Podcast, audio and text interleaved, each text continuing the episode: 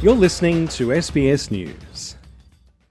Miraculous stories continue to emerge from the sadness, more than a week on from the deadly earthquakes which have devastated Turkey and Syria.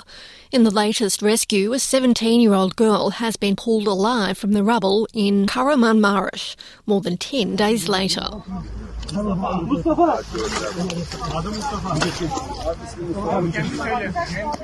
But these stories are becoming a rarity. For so many, their relatives are still missing or are among the now more than 42,000 known to have died. Still in Kahramanmaraş, search and rescue teams are sifting through a mountain of rubble. All that remains of a flat where Hava Kamchen's granddaughter lived with her brother and parents. Only the brother was found alive and is now safe with his aunt and uncle. Granddaughter Hidayet Ela Göksu remains unaccounted for. She was a very sweet girl, at the age of 11. She used to say, "Grandma, we are all together." She was very smart and incredibly bright. She was very beautiful and had dimples on her cheek. She was so cute with black eyes and dimples. She was chubby and very sweet. I want to find her, wherever she is. Hidayet's grandfather, Talat Kamche, says the family has lost many relatives. At the moment, my daughter, son-in-law, and one of my grandchildren have passed away. My sister and brother-in-law passed away in another building. Our psychological condition is inexplicable at the moment. We are in a very difficult situation.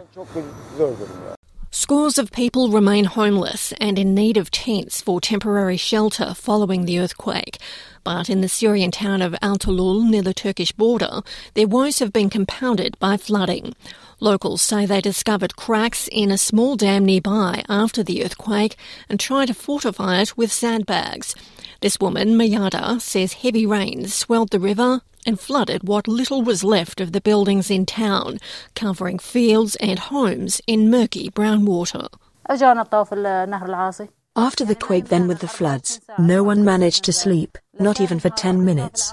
No one got any rest. We stayed on the streets with our children, my mother, my father, my brother, my sisters and my neighbours, all under the rain and cold. In the northern Syrian town of Jindiris, looting has become an issue. Residents like Mahmoud Sabri say thefts have been taking place since the first rescue operations in the town. They are stealing appliances like fridges, washing machines, money, gold and whatever they find. They take whatever they find, and we do not know where they are coming from. The looting has prompted one of the Syrian rebel factions known as the Al-Shakaya Army to volunteer to stand guard. Faction member Mohammed Al-Stayef says they've been taking turns to stand sentry in 24-hour shifts to protect the property of the townspeople. We tried to cover some neighbourhoods. We tried to cover 4 or 5 neighborhoods, and we did it with the help of God. Our duty as soldiers is to help our brothers, the civilians here, because there are some ill-intentioned people who are trying to steal from here and there. But among these stories of greed are more tales of generosity. The Turkish Consul General in Jerusalem, Ahmet Riza Demirer, went to a textiles factory in Hebron to receive a shipment of sleeping bags donated on behalf of the Palestinian people to earthquake victims. At the beginning, on the earthquake area, we needed lots of materials, starting from food to clothes. But now the urgent needs are blankets, are sleeping bags, are tents, are heaters. The production manager at the Al-Safin family factory is Raed Al-Safin. He says factory workers have increased their productivity for the relief effort. In general, we make 1,000 sleeping bags a day. We do not forget the feelings of the workers in the factory for the victims. So they work hard and for long hours, because they are all convinced that every extra minute they work can help a woman, a child, or an old man there, and because of this they now produce 2,000 sleeping bags a day.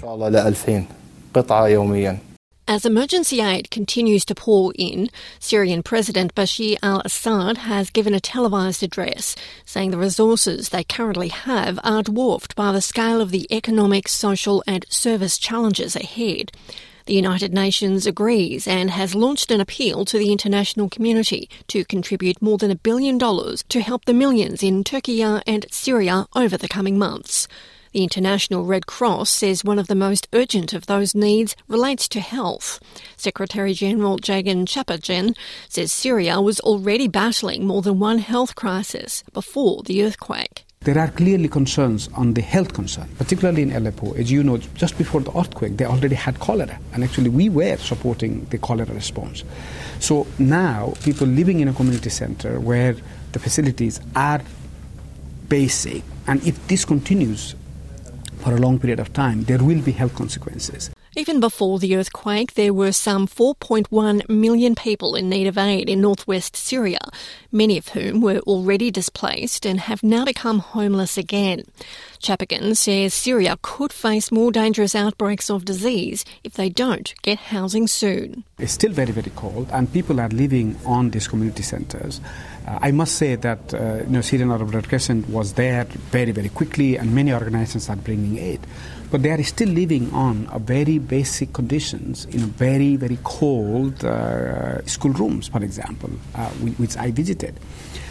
So the shelter is really number one priority right now. I think we need to make sure that the people are moving to a warmer place. In Turkey, there's some cautious optimism on the housing front.